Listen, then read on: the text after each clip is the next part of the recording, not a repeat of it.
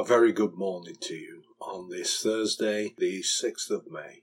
We continue our series of reflections focusing on God's power. I'm Steve Clark, and today's scripture reading comes from the 7th chapter of Mark's Gospel, verses 31 to 37.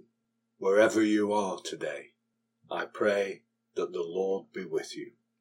Then he returned from the region of Tyre, and went by way of Sidon towards the Sea of Galilee, in the region of the Decapolis.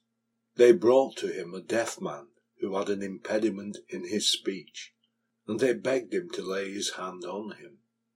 He took him aside in private, away from the crowd, and put his fingers into his ears, and he spat and touched his tongue. Then looking up to heaven, he sighed and said to him, "Ephatha," that is, "be opened." And immediately his ears were opened, his tongue was released, and he spoke plainly. Then Jesus ordered them to tell no one, but the more he ordered them, the more zealously they proclaimed it. They were astounded beyond measure, saying, "He has done everything well. He even makes the deaf to hear, and the mute to speak." This story, along with the other similar exhibitions of God's power active in Jesus, brings us to consider the curious distinction between curing and healing.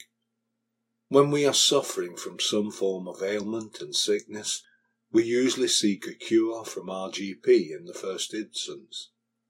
Certain conditions might lie outside our GP's remit and capacity.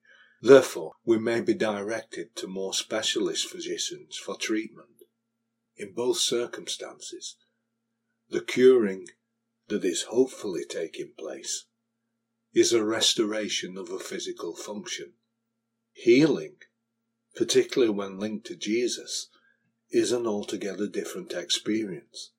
It is not simply a cure for the presenting illness, but a restoration of wholeness, a gift of abundant life. In Jesus' day, and most particularly amongst the Jewish people, illness alienated people.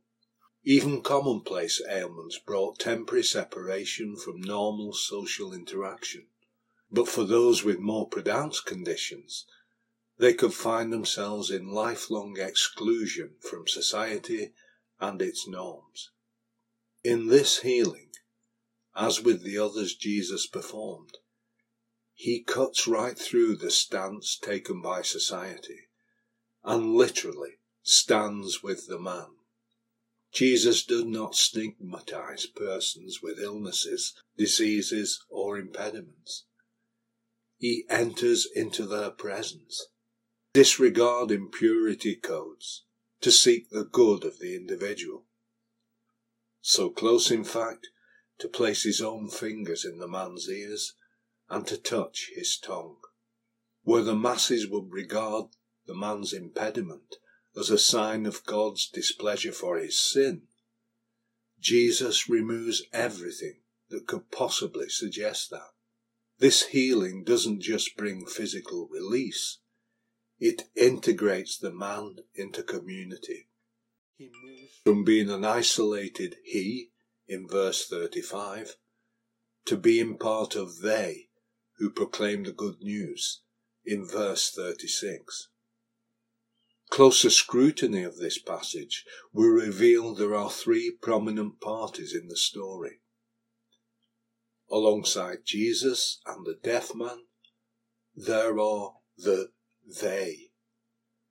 They represent the few close friends of the deaf man, who risked the same stigmatization and exile from society as their friend, in maintaining close contact with him. They too, like Jesus, enter the presence of the man, undaunted by the public's distance. They stand for the modern-day carers, the thousand upon thousand selfless souls who give so much of themselves and their liberties in caring for their loved ones. Just like the deaf man's friends, They are tangible conduits of mercy and grace, which are part and parcel of the new creation, healed and redeemed by Jesus Christ. A prayer for today. Heavenly Father, we pray for your church in the healing ministry you have called it to exercise. An inner healing of body, mind and soul, which only you can offer. Grant that your people everywhere may be so filled with your Holy Spirit, and so touched by the grace of Christ, that they may share effectively in the wider work of healing. Through their life and witness, bring wholeness to broken people and a broken world. For this we pray, in our Lord Jesus Christ's holy name. Amen. Whatever you do this day, I pray that the Lord is with you.